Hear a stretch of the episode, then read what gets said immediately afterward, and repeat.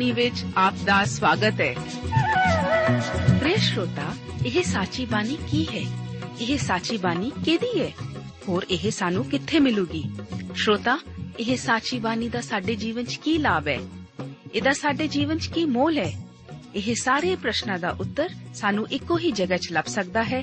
ਹੋਰ ਉਹ ਹੈ ਜੀਵਿਤ ਵਚਨ ਧਰਮ ਸ਼ਾਸਤਰ ਬਾਈਬਲ।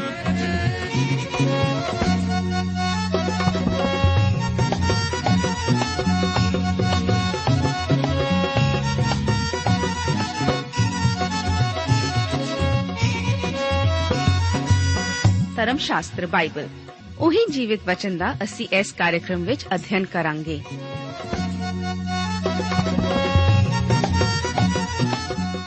ਤੇ ਹੁਣ ਪਵਿੱਤਰ ਸ਼ਾਸਤਰ ਬਾਈਬਲ ਦਾ ਅਧਿਐਨ ਸ਼ੁਰੂ ਕਰਨ ਤੋਂ ਪਹਿਲਾਂ, ਆਈਏ ਅਸੀਂ ਆਪਣੇ ਮਨਾਂ ਨੂੰ ਤਿਆਰ ਕਰੀਏ ਇਸ ਭਜਨ ਦੁਆਰਾ।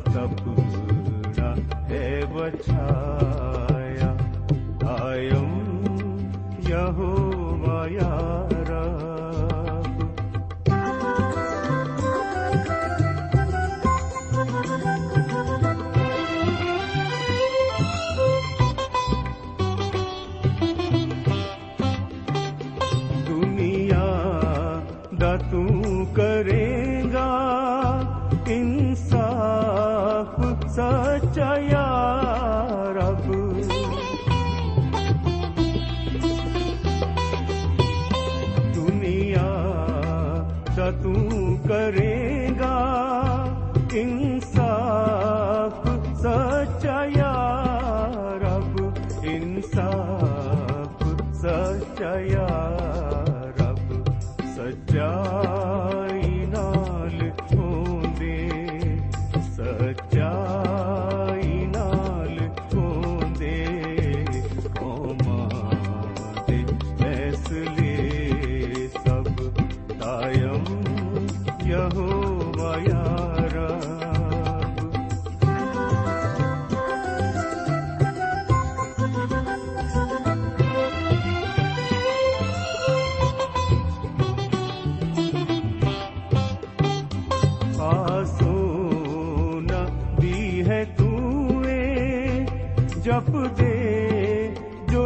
நாமுதே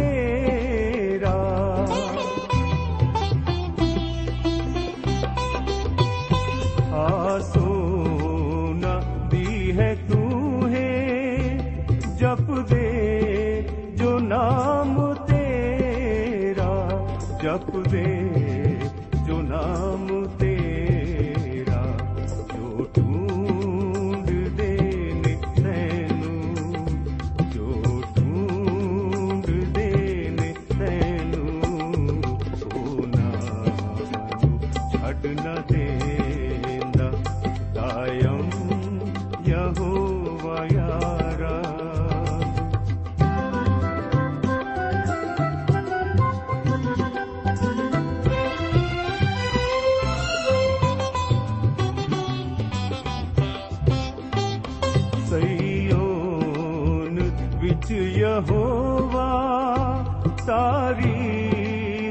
बोदिगा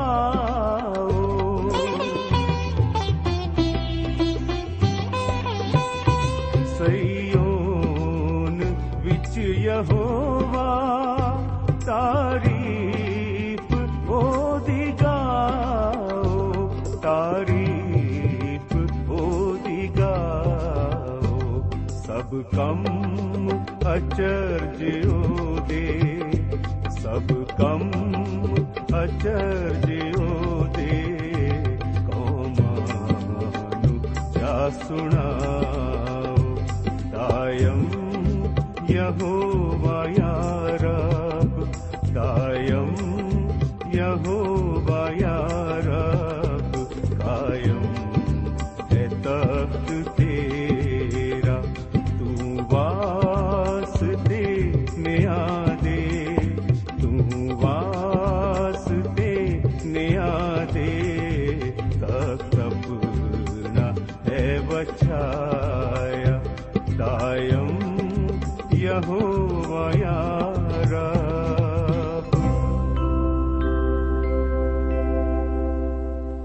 ਪਵਿੱਤਰ ਧਰਮ ਸ਼ਾਸਤਰ ਬਾਈਬਲ ਵਿੱਚ ਪ੍ਰਭੂ ਯੀਸ਼ੂ ਜੀ ਆਖਦੇ ਹਨ ਕਿ ਕਿਆਮਤ ਅਤੇ ਜੀਵਨ ਮੈਂ ਹਾਂ। ਜੋ ਮੇਰੇ ਉੱਤੇ ਨੇਚਾ ਕਰਦਾ ਹੈ, ਭਾਵੇਂ ਉਹ ਮਰ ਜਾਵੇ, ਤਾਂ ਵੀ ਜੀਵੇਗਾ। ਪਿਆਰੇ ਦੋਸਤੋ, ਇਸ ਬਾਈਬਲ ਅਧਿਨ ਪ੍ਰੋਗਰਾਮ ਵਿੱਚ ਯੋਹੰਨਾ ਦੀ ਇੰਜੀਲ ਦੇ 11 ਅਧਿਆਏ, ਉਸ ਦੀਆਂ 16 ਤੋਂ ਲੈ ਕੇ 52 ਆਇਤ ਤੱਕ ਦੇ ਵਚਨਾਂ ਬਾਰੇ ਅਧਿਐਨ ਕਰਨ ਲਈ ਮੈਂ ਆਪ ਦਾ ਸਵਾਗਤ ਕਰਦਾ ਹਾਂ। ਇਸ ਅਧਿਆਏ ਦਾ ਮੁੱਖ ਵਿਸ਼ਾ ਬੈਤਨੀਆ ਵਿਖੇ ਪ੍ਰਭੂ ਯੀਸ਼ੂ ਜੀ ਦੁਆਰਾ ਲਾਜ਼ਰ ਨੂੰ ਜੋ ਮੁਰਦਾ ਸੀ, ਫਿਰ ਜੀਵਾਉਣਾ ਹੈ। ਲੋਕ ਮੌਤ ਤੋਂ ਡਰਦੇ ਹਨ। ਖਾਸ ਕਰਕੇ ਮੌਤ ਦੇ ਸਮੇਂ ਲੋਕ ਆਸਾਹੀਣ ਹੋ ਕੇ ਖਾਮੋਸ਼ ਹੋ ਜਾਂਦੇ ਹਨ। 16 ਆਇਤ ਵਿੱਚ ਥੋਮਾ ਆਪਣੇ ਨਾਲ ਦੇ ਦੂਸਰੇ ਚੇਲਿਆਂ ਨੂੰ ਆਖਦਾ ਹੈ, ਆਓ ਅਸੀਂ ਵੀ ਚੱਲੀਏ ਭਈ ਉਹਦੇ ਨਾਲ ਮਰੀਏ। ਉਹ ਸੋਚਦਾ ਹੈ ਕਿ ਉਹ ਤਾਂ ਯੀਸ਼ੂ ਜੀ ਦੇ ਨਾਲ ਮਰਨ ਜਾ ਰਿਹਾ ਹੈ। ਪਰ ਪਰਮੇਸ਼ਵਰ ਦਾ ਸ਼ੁਕਰ ਹੈ ਕਿ ਉਹ ਠੀਕ ਇਹੀ ਕਰਨ ਦੀ ਇੱਛਾ ਰੱਖਦਾ ਸੀ। ਉਹਦੇ ਵੀ ਸ਼ਮਾਉਨ ਪਤਰਸ ਦੀ ਤਰ੍ਹਾਂ ਕਹਿਣ ਦਾ ਭਾਵ ਇਹ ਸੀ, ਅੱਗੇ 17 ਤੋਂ ਲੈ ਕੇ 44 ਆਇਤਾਂ ਦੇ ਵਚਨ ਇਸ ਪ੍ਰਕਾਰ ਹਨ। ਅਸੀਂ ਪੜ੍ਹਦੇ ਹਾਂ। ਫਿਰ ਯੀਸ਼ੂ ਨੇ ਆਣ ਕੇ ਮਾਲੂਮ ਕੀਤਾ, ਜੋ ਉਹਨੂੰ ਕਬਰ ਵਿੱਚ ਪਏ 4 ਦਿਨ ਹੋ ਚੁੱਕੇ ਹਨ। ਬੈਤਨੀਆ ਯਰੂਸ਼ਲਮ ਦੇ ਨੇੜੇ ਕੋਕਵਾਟ ਸੀ ਔਰ ਉਹਦੇ ਸਾਰੇ, ਬਹੁਤ ਸਾਰੇ ਯਹੂਦੀ ਮਾਰਥਾ ਤੇ ਮਰੀਮ ਦੇ ਕੋਲ ਆਏ ਹੋਏ ਸਨ। ਸੋ ਉਹਨਾਂ ਦੇ ਭਰਾ ਦੇ ਵਿਖੇ ਉਹਨਾਂ ਦਾ ਮਨ ਧਰਾਵਾ ਕਰਨ। ਉਪਰੰਤ ਮਾਰਥਾ ਨੇ ਜਾਂ ਸੁਣਿਆ ਕਿ ਯੀਸ਼ੂ ਆਉਂਦਾ ਹੈ, ਤਾਂ ਉਸ ਨੂੰ ਮਿਲਣ ਲਈ ਪਰ ਮਰੀਮ ਘਰ ਵਿੱਚ ਬੈਠੀ ਰਹੀ।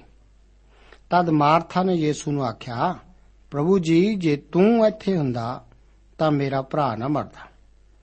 ਅਤੇ ਮੈਂ ਹੁਣ ਵੀ ਜਾਣਦੀ ਹਾਂ ਕਿ ਜੋ ਕੁਝ ਤੂੰ ਪਰਮੇਸ਼ਰ ਤੋਂ ਮੰਗੈ, ਸੋ ਪਰਮੇਸ਼ਰ ਤੈਨੂੰ ਦਊ। ਯੀਸ਼ੂ ਨੇ ਉਹਨੂੰ ਆਖਿਆ, ਤੇਰਾ ਭਰਾ ਜੀ ਉੱਠੇਗਾ। ਮਾਰਥਾ ਨੇ ਉਸ ਨੂੰ ਆਖਿਆ, ਮੈਂ ਜਾਣਦੀ ਹਾਂ ਜੋ ਕਿਆਮਤ ਨੂੰ ਅੰਤ ਦੇ ਦਿਨ ਉਹ ਜੀ ਉਠੂ। ਯੀਸ਼ੂ ਨੇ ਉਹਨੂੰ ਆਖਿਆ, ਕਿਆਮਤ ਅਤੇ ਜੀਵਨ ਮੈਂ ਹਾਂ। ਜੋ ਮੇਰੇ ਉੱਤੇ ਨਿਚਾ ਕਰਦਾ ਹੈ, ਭਾਵੇਂ ਉਹ ਮਰ ਜਾਏ, ਤਾਂ ਵੀ ਜੀਏਗਾ। ਅਤੇ ਹਰ ਕੋਈ ਜਿਹੜਾ ਜਿਉਂਦਾ ਹੈ ਔਰ ਮੇਰੇ ਉੱਤੇ ਨਿਚਾ ਕਰਦਾ ਹੈ, ਸੋ ਸੁਦੀਪ ਕਾਲ ਤੀਕ ਕਦੇ ਨਾ ਮਰੇਗਾ। ਕੀ ਤੂੰ ਇਸ ਗੱਲ ਦੀ ਪ੍ਰਤੀਤ ਕਰਦੀ ਹੈ? ਉਹਨੇ ਉਸ ਨੂੰ ਆਖਿਆ, ਹਾਂ ਪ੍ਰਭੂ ਮੈਂ ਪ੍ਰਤੀਤ ਕਰਤੀ ਹੈ, ਜੋ ਤੂੰ ਹੀ ਮਸੀਹ ਹੈ, ਪਰਮੇਸ਼ਰ ਦਾ ਪੁੱਤਰ, ਜਿਹੜਾ ਜਗਤ ਵਿੱਚ ਆਉਣ ਵਾਲਾ ਸੀ। ਇਹ ਕਹਿ ਕੇ ਉਹ ਚਲੀ ਗਈ ਅਤੇ ਆਪਣੀ ਭੈਣ ਮਰੀਮ ਨੂੰ ਚੁੱਪ ਕੀਤੀ ਸੱਦ ਕੇ ਬੋਲੀ, ਗੁਰੂ ਆਇਆ ਹੋਇਆ ਹੈ ਅਤੇ ਤੈਨੂੰ ਸੱਦਦਾ ਹੈ। ਜਾਂ ਉਹਨੇ ਇਹ ਗੱਲ ਸੁਣੀ ਤਾਂ ਝੱਟ ਉੱਠ ਕੇ ਉਸ ਦੇ ਕੋਲ ਗਈ। ਯੀਸ਼ੂ ਅਜੇ ਪਿੰਡ ਵਿੱਚ ਨਹੀਂ ਸੀ ਆਇਆ। ਪਰ ਉਸੇ ਥਾਂ ਸੀ ਜਿੱਥੇ ਮਾਰਥਾ ਉਸ ਨੂੰ ਮਿਲੀ ਸੀ। ਫੇਰ ਉਹ ਯਹੂਦੀ, ਜਿਹੜੇ ਉਹਦੇ ਨਾਲ ਘਰ ਵਿੱਚ ਸਨ ਅਤੇ ਉਹਦਾ ਮਨ ਧਰਾਉਂਦੇ ਸਨ, ਜਾਂ ਮਰੀਮ ਨੂੰ ਵੇਖਿਆ, ਜੋ ਉਹ ਛੇਤੀ ਨਾਲ ਉੱਠ ਕੇ ਬਾਹਰ ਨੂੰ ਚਲੀ ਗਈ ਹੈ, ਤਾਂ ਇਹ ਸਮਝ ਕੇ ਭਈ ਉਹ ਕਬਰ ਉੱਤੇ ਰੋਣ ਜਾਂਦੀ ਹੈ, ਉਹਦੇ ਮਗਰ ਹੋ ਤੁਰੇ। ਸੋ ਜਾਂ ਮਰੀਮ ਉਸ ਥਾਂ ਆਈ, ਜਿੱਥੇ ਯੀਸ਼ੂ ਸੀ ਤਾਂ ਉਸ ਨੂੰ ਵੇਖ ਕੇ ਉਸ ਦੇ ਪੈਰੀਂ ਪਈ ਅਤੇ ਉਸ ਨੂੰ ਆਖਿਆ, ਪ੍ਰਭੂ ਜੀ, ਜੇ ਤੂੰ ਇੱਥੇ ਹੁੰਦਾ ਤਾਂ ਮੇਰਾ ਭਰਾ ਨਾ ਮਰਦਾ। ਉਪਰੰਤ ਜਾਂ ਯੀਸ਼ੂ ਨੇ ਉਹਨੂੰ ਰੋਂਦਿਆਂ ਅਤੇ ਉਹਨਾਂ ਯਹੂਦੀਆਂ ਨੂੰ ਵੀ ਜੋ ਉਹਦੇ ਨਾਲ ਆਏ ਸਨ ਰੋਂਦੇ ਵੇਖਿਆ ਤਾਂ ਆਤਮਾ ਵਿੱਚ ਕਲਪਿਆ ਅਤੇ ਘਬਰਾਇਆ ਔਰ ਆਖਿਆ, ਤੁਸੀਂ ਉਹਨੂੰ ਕਿੱਥੇ ਰੱਖਿਆ ਹੈ? ਉਹਨਾਂ ਉਸ ਨੂੰ ਆਖਿਆ, ਪ੍ਰਭੂ ਜੀ, ਆ ਵੇਖ, ਯੀਸ਼ੂ ਰੋਇਆ। ਇਸ ਤੇ ਯਹੂਦੀ ਬੋਲੇ, ਵੇਖੋ, ਇਹ ਉਸ ਦਾ ਕਿਹੜਾ ਹਿੱਤ ਕਰਦਾ ਸੀ? ਪਰ ਕਈ ਉਹਨਾਂ ਵਿੱਚੋਂ ਬੋਲੇ, ਕਿ ਇਹ ਜਿਹਨੇ ਅੰਨੇ ਦੀਆਂ ਅੱਖਾਂ ਖੋਲੀਆਂ ਐਨਾ ਵੀ ਨਾ ਕਰ ਸਕਿਆ, ਜੋ ਇਹ ਮਨੁੱਖ ਨਾ ਮਰਦਾ? ਤਾਂ ਯੀਸ਼ੂ ਆਪਣੇ ਜੀ ਵਿੱਚ ਫੇਰ ਕਲਪਦਾ ਹੋਇਆ ਕਬਰ ਉੱਤੇ ਆਇਆ। ਉਹ ਇੱਕ ਗੁਫਾ ਸੀ ਅਤੇ ਉਸ ਉੱਤੇ ਇੱਕ ਪੱਥਰ ਧਰਿਆ ਹੋਇਆ ਸੀ। ਯੀਸ਼ੂ ਨੇ ਆਖਿਆ, ਇਸ ਪੱਥਰ ਨੂੰ ਹਟਾ ਦਿਓ। ਉਸ ਮੁਰਦੇ ਦੀ ਭੈਣ ਮਾਰਥਾ ਨੇ ਉਸ ਨੂੰ ਆਖਿਆ, ਪ੍ਰਭੂ ਜੀ, ਉਸ ਕੋਲੋਂ ਤਾਂ ਹੁਣ ਸੜਿਆਣ ਆਉਂਦੀ ਹੈ। ਕਿਉਂ ਜੋ ਉਹਨੂੰ 4 ਦਿਨ ਹੋਏ ਹਨ? ਯੀਸ਼ੂ ਨੇ ਉਹਨੂੰ ਕਿਹਾ, ਕਿ ਮੈਂ ਤੈਨੂੰ ਨਹੀਂ ਆਖਿਆ ਭਈ ਜੇ ਤੂੰ ਪ੍ਰਤੀਤ ਕਰੇ, ਤਾਂ ਪਰਮੇਸ਼ਰ ਦੀ ਵਡਿਆਈ ਵੇਖੇਂਗੀ? ਸੋ ਉਹਨਾਂ ਉਸ ਪੱਥਰ ਨੂੰ ਹਟਾ ਦਿੱਤਾ ਅਤੇ ਯੀਸ਼ੂ ਨੇ ਅੱਖਾਂ ਉਤਾਹਾਂ ਕਰਕੇ ਆਖਿਆ, ਹੈ ਪਿਤਾ, ਮੈਂ ਤੇਰਾ ਸ਼ੁਕਰ ਕਰਦਾ ਹਾਂ ਜੋ ਤੈਂ ਮੇਰੀ ਸੁਣੀ ਅਤੇ ਜਾਣਿਆ ਜੋ ਤੂੰ ਮੇਰੀ ਸਦਾ ਸੁਣਦਾ ਹੈ। ਪਰ ਇਹਨਾਂ ਲੋਕਾਂ ਦੇ ਕਾਰਨ ਜਿਹੜੇ ਆਲੇ ਦੁਆਲੇ ਖੜੇ ਹਨ, ਮੈਂ ਇਹ ਆਖਿਆ, ਤਾਂ ਉਹ ਪ੍ਰਤੀਤ ਕਰਨ ਜੋ ਤੈਂ ਮੈਨੂੰ ਕੱਲਿਆ ਇਹ ਕਹਿ ਕੇ ਉੱਚੀ ਆਵਾਜ਼ ਮਾਰੀ ਕਿ, ਲਾਜ਼ਰ, ਬਾਹਰ ਆ। ਉਹ ਜਿਹੜਾ ਮੋਇਆ ਹੋਇਆ ਸੀ, ਕਫਨ ਨਾਲ ਹੱਥ ਪੈਰ ਬੱਧੇ ਹੋਏ ਬਾਹਰ ਨਿਕਲ ਆਇਆ ਔਰ ਉਹਦੇ ਮੂੰਹ ਤੇ ਰੁਮਾਲ ਵਲੇਟਿਆ ਹੋਇਆ ਸੀ। ਯੀਸ਼ੂ ਨੇ ਉਹਨਾਂ ਨੂੰ ਆਖਿਆ, ਉਹਨੂੰ ਖੋਲੋ ਅਤੇ ਜਾਣ ਦਿਓ। ਬੈਤਨੀਆ, ਯਰੂਸ਼ਲਮ ਦੇ ਸੁਨਹਿਰੀ ਗੇਟ ਤੋਂ ਲਗਭਗ 2 ਮੀਲ ਦੀ ਦੂਰੀ ਉੱਤੇ ਸੀ। ਕਈ ਯਹੂਦੀ ਯਰੂਸ਼ਲਮ ਤੋਂ ਬੈਤਨੀਆ ਵਿਖੇ ਮਾਰਥਾ ਤੇ ਮਰੀਮ ਦੇ ਘਰ ਜਾਣ ਲਈ ਤੁਰ ਕੇ ਗਏ ਸਨ। ਇੰਜ ਜਾਪਦਾ ਹੈ, ਜਿਵੇਂ ਕਿ ਉਹ ਬੈਤਨੀਆ ਵਿਖੇ ਇੱਕ ਪਰਿਵਾਰ ਦੇ ਕੋਲ ਗਏ ਹੋਣ।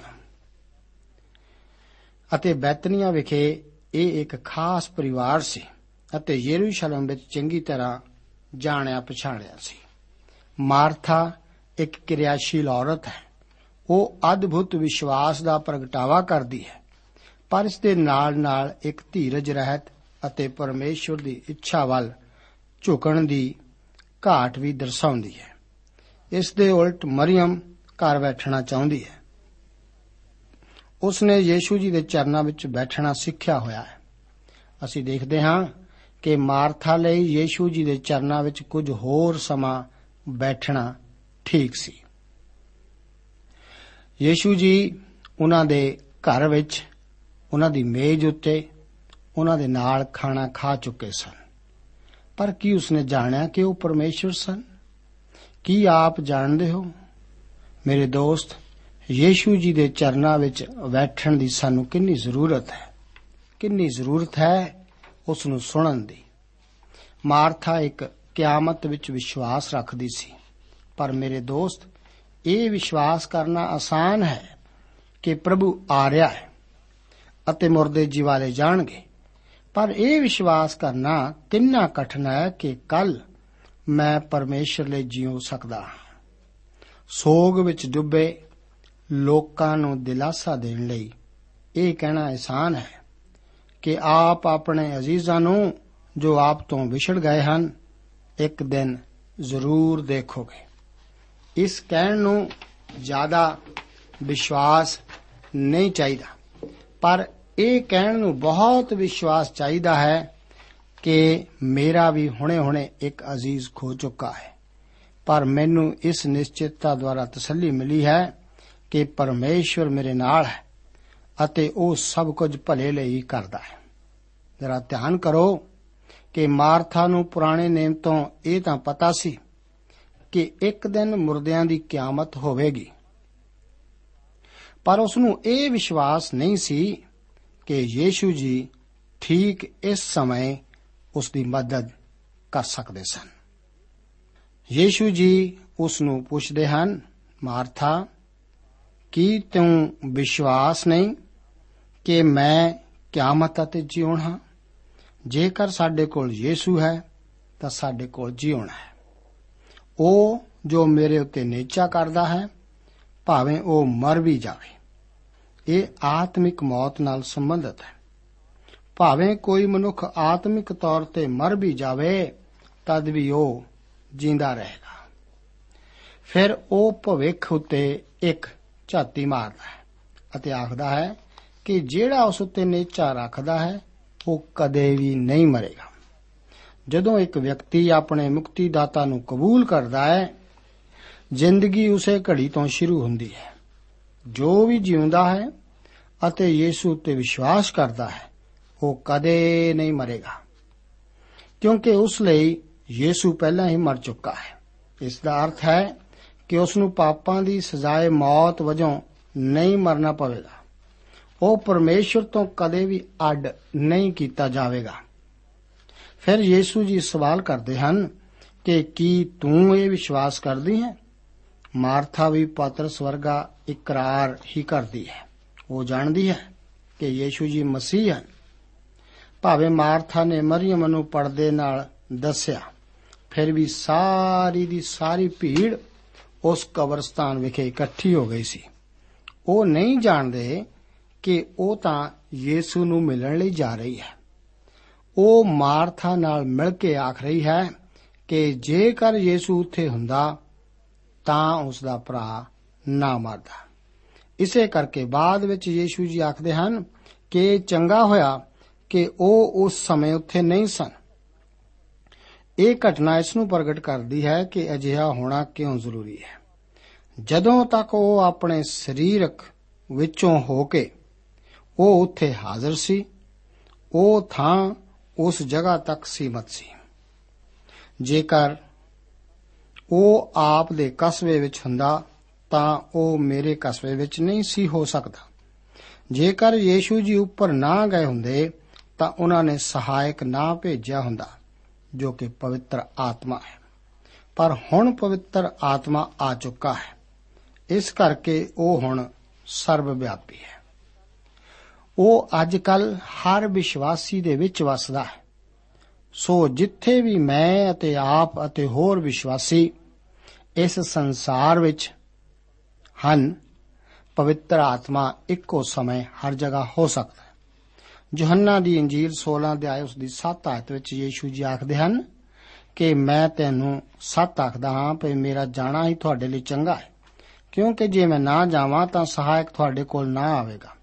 ਪਰ ਜੇ ਮੈਂ ਜਾਵਾਂ ਤਾਂ ਉਹਨੂੰ ਤੁਹਾਡੇ ਕੋਲ ਘੱਲ ਦਿਆਂਗਾ। ਜੇਕਰ ਆਪ ਇਹ ਜਾਣਨਾ ਚਾਹੋ ਕਿ ਪਰਮੇਸ਼ਰ ਆਪ ਦੇ ਪਿਆਰਿਆਂ ਦੀ ਮੌਤ ਬਾਰੇ ਕਿਵੇਂ ਮਹਿਸੂਸ ਕਰਦਾ ਹੈ, ਤਾਂ ਇਸ ਵਿਰਤਾਂਤ ਨੂੰ ਪੜੋ ਵਚਨ ਦੱਸਦਾ ਹੈ ਕਿ ਉਹ ਆਤਮਾ ਵਿੱਚ ਕਲਪਿਆ ਅਤੇ ਘਬਰਾਇਆ। ਮੌਤ ਇੱਕ ਡਰਾਉਣੀ ਚੀਜ਼ ਹੈ। ਆਪ ਇਸ ਗੱਲ ਬਾਰੇ ਨਿਸ਼ਚਿੰਤ ਹੋ ਸਕਦੇ ਹੋ ਕਿ ਉਹ ਆਪ ਨੂੰ ਤਸੱਲੀ ਦੇਣ ਵਾਲਿਆਂ ਵਿੱਚ ਸ਼ਰੀਕ ਹੁੰਦਾ ਹੈ। ਉਸ ਦਾ ਤਸੱਲੀ ਦੇਣਾ ਜਿਉਂਦਿਆਂ ਵਾਸਤੇ ਸੀ। ਉਹ ਜਾਣਦਾ ਸੀ ਕਿ ਉਹ ਮੁਰਦਿਆਂ ਵਾਸਤੇ ਕੀ ਕਰਨ ਜਾ ਰਿਹਾ ਹੈ। ਅਸੀਂ ਆਖਦੇ ਹਾਂ ਕਿ ਯੀਸ਼ੂ ਰੋਇਆ। ਹਾਲਾਂਕਿ ਯੋਹੰਨਾ ਦੀ ਇੰਜੀਲ ਸਾਨੂੰ ਮਸੀਹ ਦੇ ਈਸ਼ਵਰਤਵ ਨੂੰ ਦਿਖਾਉਣ ਵਾਸਤੇ ਲਿਖੀ ਗਈ ਹੈ, ਪਰ ਇੱਥੇ ਤਾਂ ਅਸੀਂ ਯੀਸ਼ੂ ਜੀ ਦੇ ਪੂਰਨ ਮਨੁੱਖਤਵ ਨੂੰ ਹੀ ਦੇਖਦੇ ਹਾਂ। ਉਹਨਾਂ ਇੱਥੇ ਇੰਨੇ ਮਨੁੱਖੀ ਸਨ ਕਿ ਉਹਨਾਂ ਨੇ ਇਹ ਪੁੱਛਿਆ ਕਿ ਲਾਜ਼ਰ ਨੂੰ ਕਿੱਥੇ ਦਫਨਾਇਆ ਗਿਆ ਸੀ। ਅਸੀਂ ਇੱਥੇ ਦੇਖਦੇ ਹਾਂ ਕਿ ਪਰਮੇਸ਼ਰ ਇੱਕ ਜਨਾਜ਼ੇ ਦੇ ਦੌਰਾਨ ਕਿਵੇਂ ਮਹਿਸੂਸ ਕਰਦਾ ਹੈ। ਉਹ ਆਪਣੇ ਅਥਰੂਆਂ ਨੂੰ ਸਾਡੇ ਅਥਰੂਆਂ ਦੇ ਨਾਲ ਮਿਲਾਉਂਦਾ ਹੈ। ਉਹ ਖੁਦ ਕਲਪਦਾ ਹੈ। ਮੈਨੂੰ ਕਈ ਵਾਰ ਇਹ ਸੁਣ ਕੇ ਹੈਰਾਨੀ ਹੁੰਦੀ ਹੈ ਕਿ ਜਦੋਂ ਮਸੀਹੀ ਲੋਕ ਇਹ ਆਖਦੇ ਹਨ ਕਿ ਸਾਨੂੰ ਜਨਾਜ਼ੇ ਦੇ ਦੌਰਾਨ ਰੋਣਾ ਨਹੀਂ ਚਾਹੀਦਾ, ਬਲਕਿ ਇੱਕ ਮਸੀਹੀ ਨੂੰ ਬਹਾਦਰ ਹੋਣਾ ਚਾਹੀਦਾ, ਪਰ ਮੌਤ ਇੱਕ ਅੱਛੀ ਚੀਜ਼ ਨਾ ਹੋ ਕੇ ਇੱਕ ਭਿਆਨਕ ਚੀਜ਼ ਹੀ ਹੈ।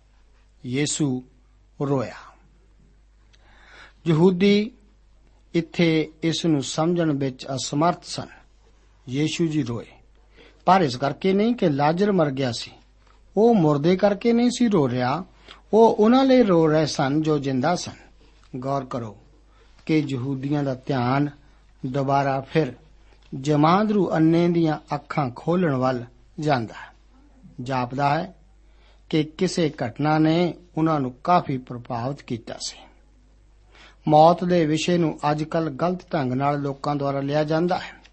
ਇਸ ਨੂੰ ਹਰ ਸੰਭਵ ਕੋਸ਼ਿਸ਼ ਕਰਕੇ ਇੱਕ ਸੁੰਦਰ ਜਾਂ ਮਨ ਭਾਉ ਬਣਾਇਆ ਜਾਂਦਾ ਹੈ। ਭਾਵੇਂ ਇਹ ਸਭ ਕੁਝ ਸਦਮੇ ਨੂੰ ਸਹਿਣਯੋਗ ਬਣਾਉਣ ਲਈ ਕੀਤਾ ਜਾਂਦਾ ਹੈ। ਮੌਤ ਤਾਂ ਫਿਰ ਵੀ ਇੱਕ ਡਰਾਉਣੀ ਵਸਤੂ ਹੀ ਹੈ। ਮਾਰਥਾ ਆਖਦੀ ਹੈ ਕਿ ਉਸ ਨੂੰ ਦਫਨਾਏ ਹੋਏ ਤਾਂ ਹੁਣ 4 ਦਿਨ ਹੋ ਗਏ ਹਨ। ਇਸ ਵਿੱਚੋਂ ਤਾਂ ਹੁਣ ਬਦਬੂ ਆਵੇਗੀ। ਮੌਤ ਤਾਂ ਇਸੇ ਤਰ੍ਹਾਂ ਭਿਆਨਕ ਹੀ ਹੈ। ਸੋ ਹੁਣ ਤਾਂ ਇਹ ਕਿਸੇ ਕਰਾਮਾਤ ਦੁਆਰਾ ਹੀ ਸੰਭਵ ਹੈ। ਯਾਦ ਰੱਖੋ ਕਿ ਇਹ ਸਾਰੀ ਘਟਨਾ ਪਰਮੇਸ਼ਵਰ ਦੀ ਮਹਿਮਾ ਵਾਸਤੇ ਹੀ ਸੀ। ਯੀਸ਼ੂ ਜੀ ਉੱਚੀ ਬੋਲ ਕੇ ਪ੍ਰਾਰਥਨਾ ਕਰਦੇ ਹਨ। ਤਾਂ ਲੋਕ ਜਾਣ ਸਕਣ ਕਿ ਜੋ ਕੁਝ ਉਹ ਕਰਨ ਜਾ ਰਹੇ ਹਨ, ਉਹ ਪਿਤਾ ਪਰਮੇਸ਼ਰ ਦੀ ਇੱਛਾ ਅਨੁਸਾਰ ਹੈ ਤਾਂ ਕਿ ਪਿਤਾ ਹੀ ਇਸ ਦੁਆਰਾ ਮਹਿਮਾ ਪਾਵੇ। ਉਹ ਉੱਥੇ ਹਾਜ਼ਰ ਲੋਕਾਂ ਦੇ ਲਾਭ ਲਈ ਹੀ ਇਸ ਤਰ੍ਹਾਂ ਬੋਲ ਕੇ ਪ੍ਰਾਰਥਨਾ ਕਰਦੇ ਹਨ। ਮੇਰਾ ਵਿਚਾਰ ਹੈ ਕਿ ਯੀਸ਼ੂ ਜੀ ਨੇ ਕਈਆਂ ਨੂੰ ਜ਼ਿੰਦਾ ਕੀਤਾ, ਕਈਆਂ ਨੂੰ ਚੰਗੇ ਕੀਤਾ ਅਤੇ ਕਈ ਅੰਨਿਆਂ ਨੂੰ ਰੌਸ਼ਨੀ ਦਿੱਤੀ ਸੀ। ਪਰ ਇਸ ਅੰਜੀਲ ਵਿੱਚ ਕੁਝ ਘਟਨਾਵਾਂ ਦਾ ਹੀ ਵਰਣਨ ਹੈ। ਇੱਥੇ ਲਾਜ਼ਰ ਦੇ ਪੁਰਾਣੇ ਸਰੀਰ ਨੂੰ ਦੁਬਾਰਾ ਜੀਵਨ ਬਖਸ਼ਿਆ ਗਿਆ ਸੀ। ਉਹ ਕਵਰ ਵਾਲੇ ਕੱਪੜਿਆਂ ਵਿੱਚ ਹੀ ਲਪੇਟਿਆ ਹੋਇਆ ਬਾਹਰ ਆਇਆ ਸੀ। ਪਰ ਜਦੋਂ ਪ੍ਰਭੂ ਯੀਸ਼ੂ ਜੀ ਦੁਬਾਰਾ ਜਿੰਦਾ ਹੋਏ ਸਨ, ਤਾਂ ਉਹ ਕੱਪੜਿਆਂ ਨੂੰ ਠੀਕ ਉਸੇ ਜਗ੍ਹਾ ਛੱਡ ਕੇ ਆਏ ਸਨ। ਕਿਉਂ? ਕਿਉਂਕਿ ਉਹ ਤਾਂ ਇੱਕ ਮਹਿਮਾਮਈ ਸਰੀਰ ਵਿੱਚ ਹੋ ਕੇ ਬਾਹਰ ਆਏ ਸਨ। ਪੱਥਰ ਵੀ ਯੀਸ਼ੂ ਜੀ ਦੇ ਬਾਹਰ ਆਉਣ ਲਈ ਨਹੀਂ ਸੀ ਰੋੜਿਆ ਗਿਆ। ਇਹ ਤਾਂ ਇਸੇ ਕਰਕੇ ਰੋੜਿਆ ਗਿਆ ਸੀ ਕਿ ਲੋਕ ਬਾਹਰੋਂ ਇਸ ਦੇ ਅੰਦਰ ਦੇਖ ਸਕਣ ਕਿ ਕਬਰ ਖਾਲੀ ਸੀ। ਯੀਸ਼ੂ ਦਾ ਮਹਿਮਾਮਈ ਸਰੀਰ ਮੋਹਰਬੰਦ ਕਬਰ ਵਿੱਚੋਂ ਬਾਹਰ ਆ ਸਕਦਾ ਸੀ ਅਤੇ ਇੱਕ ਤਾਲਾ ਲੱਗੇ ਕਮਰੇ ਦੇ ਵਿੱਚ ਵੀ ਦਾਖਲ ਹੋ ਸਕਦਾ ਸੀ। ਇਹ ਮੁਕਤੀ ਦੀ ਕਿੰਨੀ ਸੁੰਦਰ ਤਸਵੀਰ ਹੈ। ਅਸੀਂ ਜੋ ਪਾਪ ਵਿੱਚ ਮੁਰਦਾ ਸੀ, ਹੁਣ ਮਸੀਹ ਯੀਸ਼ੂ ਵਿੱਚ ਜੀਵਾ ਲੈ ਗਏ ਹਾਂ। ਪਰ ਮੇਰੇ ਦੋਸਤ, ਸਾਨੂੰ ਉਹ ਕਬਰ ਵਿੱਚ ਪਹਿਨੇ ਹੋਏ ਕੱਪੜੇ ਪਿੱਛੇ ਖਿੱਚ ਰਹੇ ਹਨ। ਪੌਲਸ ਆਖਦਾ ਹੈ ਕਿ ਜੋ ਮੈਂ ਚਾਹੁੰਦਾ ਹਾਂ, ਉਹ ਮੈਂ ਕਰਦਾ ਨਹੀਂ। ਅਤੇ ਜਿਸ ਤੋਂ ਮੈਂ ਕਹਿ ਕਰਦਾ ਹਾਂ, ਉਹ ਮੈਥੋਂ ਹੋ ਜਾਂਦਾ ਹੈ। ਇਹ ਇੱਕ ਵਿਸ਼ਵਾਸੀ ਦੇ ਕਥਨ ਹਨ। ਯੀਸ਼ੂ ਜੀ ਚਾਹੁੰਦੇ ਹਨ ਕਿ ਅਸੀਂ ਇਹਨਾਂ ਕਬਰ ਦੇ ਕੱਪੜਿਆਂ ਤੋਂ ਆਜ਼ਾਦ ਹੋਈਏ। ਉਹ ਆਖਦੇ ਹਨ ਕਿ ਉਹਨੂੰ ਖੋਲੋ ਅਤੇ ਜਾਣ ਦਿਓ। ਅੱਗੇ 45 ਤੋਂ ਲੈ ਕੇ 52 ਆਇਤਾਂ ਦੇ ਵਚਨ ਇਸ ਪ੍ਰਕਾਰ ਹਨ। ਲਿਖਿਆ ਹੈ, ਤਦੋਂ ਬਥੇਰਿਆਂ ਨੇ ਉਹਨਾਂ ਯਹੂਦੀਆਂ ਵਿੱਚੋਂ ਜਿਹੜੇ ਮਰੀਮ ਕੋਲ ਆਏ ਸਨ, ਇਹ ਜੋ ਕੁਝ ਯੀਸ਼ੂ ਨੇ ਕੀਤਾ, ਵੇਖ ਕੇ ਉਸ ਉੱਤੇ ਨਿਚਾ ਕੀਤੀ, ਪਰ ਉਹਨਾਂ ਵਿੱਚੋਂ ਕਈਆਂ ਨੇ ਫਰੀਸੀਆਂ ਦੇ ਕੋਲ ਜਾ ਕੇ ਉਹ ਕੰਮ ਜਿਹੜੇ ਯੀਸ਼ੂ ਨੇ ਕੀਤੇ ਸਨ ਦੱਸ ਦਿੱਤੇ। ਇਸ ਲਈ ਪ੍ਰਧਾਨ ਜਾਜਕਾਂ ਤੇ ਫਰੀਸੀਆਂ ਨੇ ਮਹਾਸਭਾ ਇਕੱਠੀ ਕਰਕੇ ਕਿਹਾ, ਅਸੀਂ ਕੀ ਕਰਦੇ ਹਾਂ? ਕਿਉਂ ਜੋ ਇਹ ਮਨੁੱਖ ਬਹੁਤ ਨਿਸ਼ਾਨ ਵਿਖਾਉਂਦਾ ਹੈ। ਜੇ ਅਸੀਂ ਉਹਨੂੰ ਐਵੇਂ ਛੱਡ ਦਈਏ ਤਾਂ ਸਭ ਉਸ ਉੱਤੇ ਨਿਚਾ ਕਰਨਗੇ ਅਤੇ ਰੋਮੀ ਆ ਜਾਣਗੇ ਅਤੇ ਨਾਲੇ ਸਾਡੀ ਜਗ੍ਹਾ ਔਰ ਨਾਲੇ ਸਾਡੀ ਕੌਮ ਵੀ ਲੈ ਲੈਣਗੇ। ਔਰ ਉਹਨਾਂ ਵਿੱਚੋਂ ਕਿਆਫਾ ਨਾਮੇ ਇੱਕ ਨੇ ਜਿਹੜਾ ਉਸ ਸਾਲ ਸਰਦਾਰ ਜਾਜਕ ਸੀ, ਉਹਨਾਂ ਨੂੰ ਆਖਿਆ, ਤੁਸੀਂ ਕੁਝ ਨਹੀਂ ਕਰ ਜਾਣਦੇ। ਅਤੇ ਨਹੀਂ ਸੋਚਦੇ ਹੋ ਭਈ ਤੁਹਾਡੇ ਲਈ ਇਹੋ ਚੰਗਾ ਹੈ, ਜੋ ਇੱਕ ਮਨੁੱਖ ਲੋਕਾਂ ਦੇ ਬਦਲੇ ਮਰੇ, ਨਾ ਕਿ ਸਾਰੀ ਕੌਮ ਦਾ ਨਾਸ ਹੋਵੇ। ਪਰ ਇਹ ਉਸਨੇ ਆਪਣੀ ਵੱਲੋਂ ਨਹੀਂ ਕਿਹਾ, ਪਰ ਇਸ ਕਾਰਨ ਜੋ ਉਹ ਉਸ ਸਾਲ ਸਰਦਾਰ ਜਾਜਕ ਸੀ, ਅਗੰਮ ਗਿਆਨ ਨਾਲ ਖਬਰ ਦਿੱਤੀ। ਜੋ ਯੀਸ਼ੂ ਉਸ ਕੌਮ ਦੇ ਬਦਲੇ ਮਰਨ ਨੂੰ ਸੀ। ਅਤੇ ਨਿਰਾ ਉਸੇ ਕੌਮ ਦੇ ਬਦਲੇ ਨਹੀਂ, ਸਗੋਂ ਇਸ ਲਈ ਵੀ ਜੋ ਉਹ ਪਰਮੇਸ਼ਰ ਦੇ ਬਾਲਕਾਂ ਨੂੰ ਜੋ ਖੰਡੇ ਹੋਏ ਸਨ, ਇਕੱਠਿਆਂ ਕਰਕੇ ਇੱਕੋ ਬਣਾਵੇ। ਸੋ ਉਹਨਾਂ ਨੇ ਉਸੇ ਦਿਨ ਤੋਂ ਮਤਾ ਪਕਾਇਆ ਪਈ ਉਸ ਨੂੰ ਜਾਨੋਂ ਮਾਰ। ਇਹ ਲੋਕ ਇਸ ਕਰਾਮਾਤ ਤੋਂ ਇਨਕਾਰ ਨਹੀਂ ਸੀ ਕਰ ਸਕਦੇ। ਆਪ ਹੈਰਾਨ ਹੋਵੋਗੇ ਕਿ ਇਹੀ ਯੀਸ਼ੂ ਜੀ ਦੀ ਜਨਤਕ ਸੇਵਾ ਦਾ ਅੰਤ ਸੀ। ਇਹ ਸੇਵਾ ਯੋਹੰਨਾ ਵੱਲੋਂ ਉਹਨਾਂ ਨੂੰ ਪਰਮੇਸ਼ਰ ਦਾ ਲੇਲਾ ਸੰਬੋਧਨ ਕਰਨ ਨਾਲ ਸ਼ੁਰੂ ਹੋਈ ਸੀ। ਅਤੇ ਇਸ ਦਾ ਅੰਤ ਲਾਜ਼ਰ ਦੇ ਜਿੰਦਾ ਕਰਨ ਨਾਲ ਹੋਇਆ। ਗੌਰ ਕਰੋ ਕਿ ਯੋਹੰਨਾ ਯੀਸ਼ੂ ਜੀ ਦੇ ਜੀਵਨ ਦੇ ਆਖਰੀ 48 ਘੰਟਿਆਂ ਉੱਤੇ ਉਹਨਾਂ ਦੀ ਸਮਾਂ ਦਿੰਦਾ ਹੈ, ਜਿੰਨਾ ਕਿ ਉਸ ਦੇ ਜੀਵਨ ਦੇ ਪਹਿਲੇ 32 ਸਾਲ 11 ਮਹੀਨੇ 3 ਹਫ਼ਤੇ ਅਤੇ 5 ਦਿਨਾਂ ਉੱਤੇ। ਅਸਲ ਵਿੱਚ ਸਾਰੀਆਂ ਜੀਲਾਂ ਦੇ ਲੇਖਕਾਂ ਦੇ ਦੁਆਰਾ ਹੀ ਇਹ ਢੰਗ ਅਪਣਾਇਆ ਗਿਆ ਹੈ। ਇਹ ਸਾਰੇ ਆਖਰੀ 8 ਦਿਨਾਂ ਉੱਤੇ ਖਾਸ ਜ਼ੋਰ ਦਿੰਦੇ ਹਨ। ਚਾਰ ਅੰਜੀਲਾਂ ਵਿੱਚ 99 ਅਧਿਆਏ ਹਨ। ਇਹਨਾਂ ਵਿੱਚੋਂ ਚਾਰ ਅਧਿਆਏ ਯੀਸ਼ੂ ਦੇ ਜੀਵਨ ਦੇ ਪਹਿਲੇ 30 ਸਾਲਾਂ ਦਾ ਵਰਣਨ ਕਰਦੇ ਹਨ।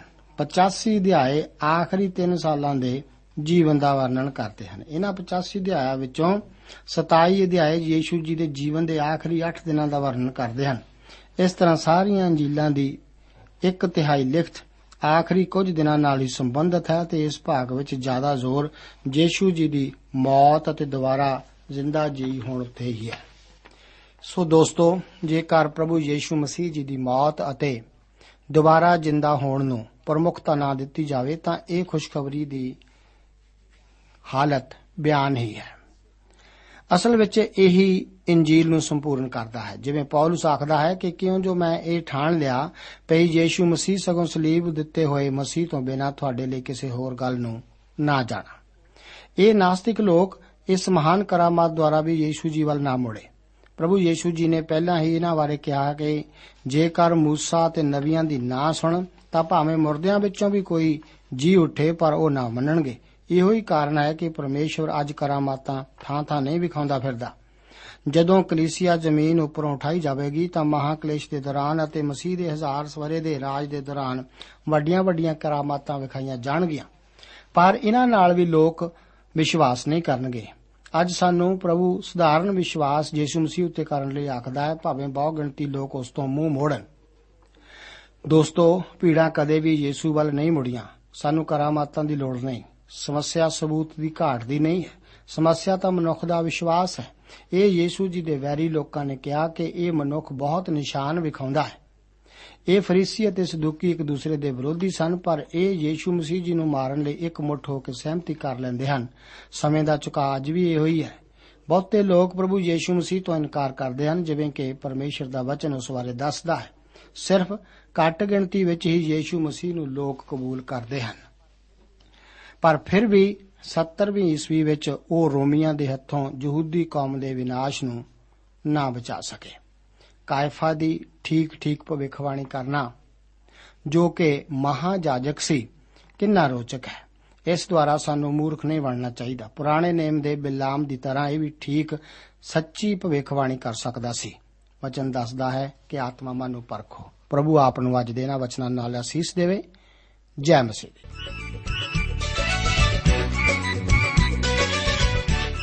ਦੋਸਤੋ, ਸਾਨੂੰ ਉਮੀਦ ਹੈ ਕਿ ਇਹ ਕਾਰਜਕ੍ਰਮ ਤੁਹਾਨੂੰ ਪਸੰਦ ਆਇਆ ਹੋਵੇਗਾ ਤੇ ਇਹ ਕਾਰਜਕ੍ਰਮ ਸੁਣ ਕੇ ਤੁਹਾਨੂੰ ਬਰਕਤਾਂ ਮਿਲੀਆਂ ਹੋਣਗੀਆਂ। ਜੇ ਤੁਸੀਂ ਇਹ ਕਾਰਜਕ੍ਰਮ ਦੇ ਬਾਰੇ ਕੁਝ ਪੁੱਛਣਾ ਚਾਹੁੰਦੇ ਹੋ, ਤੇ ਸਾਨੂੰ ਇਸ ਪਤੇ ਤੇ ਲਿਖੋ। ਪ੍ਰੋਗਰਾਮ ਸੱਚੀ ਬਾਣੀ, post box number 1715 sector 36 Chandigarh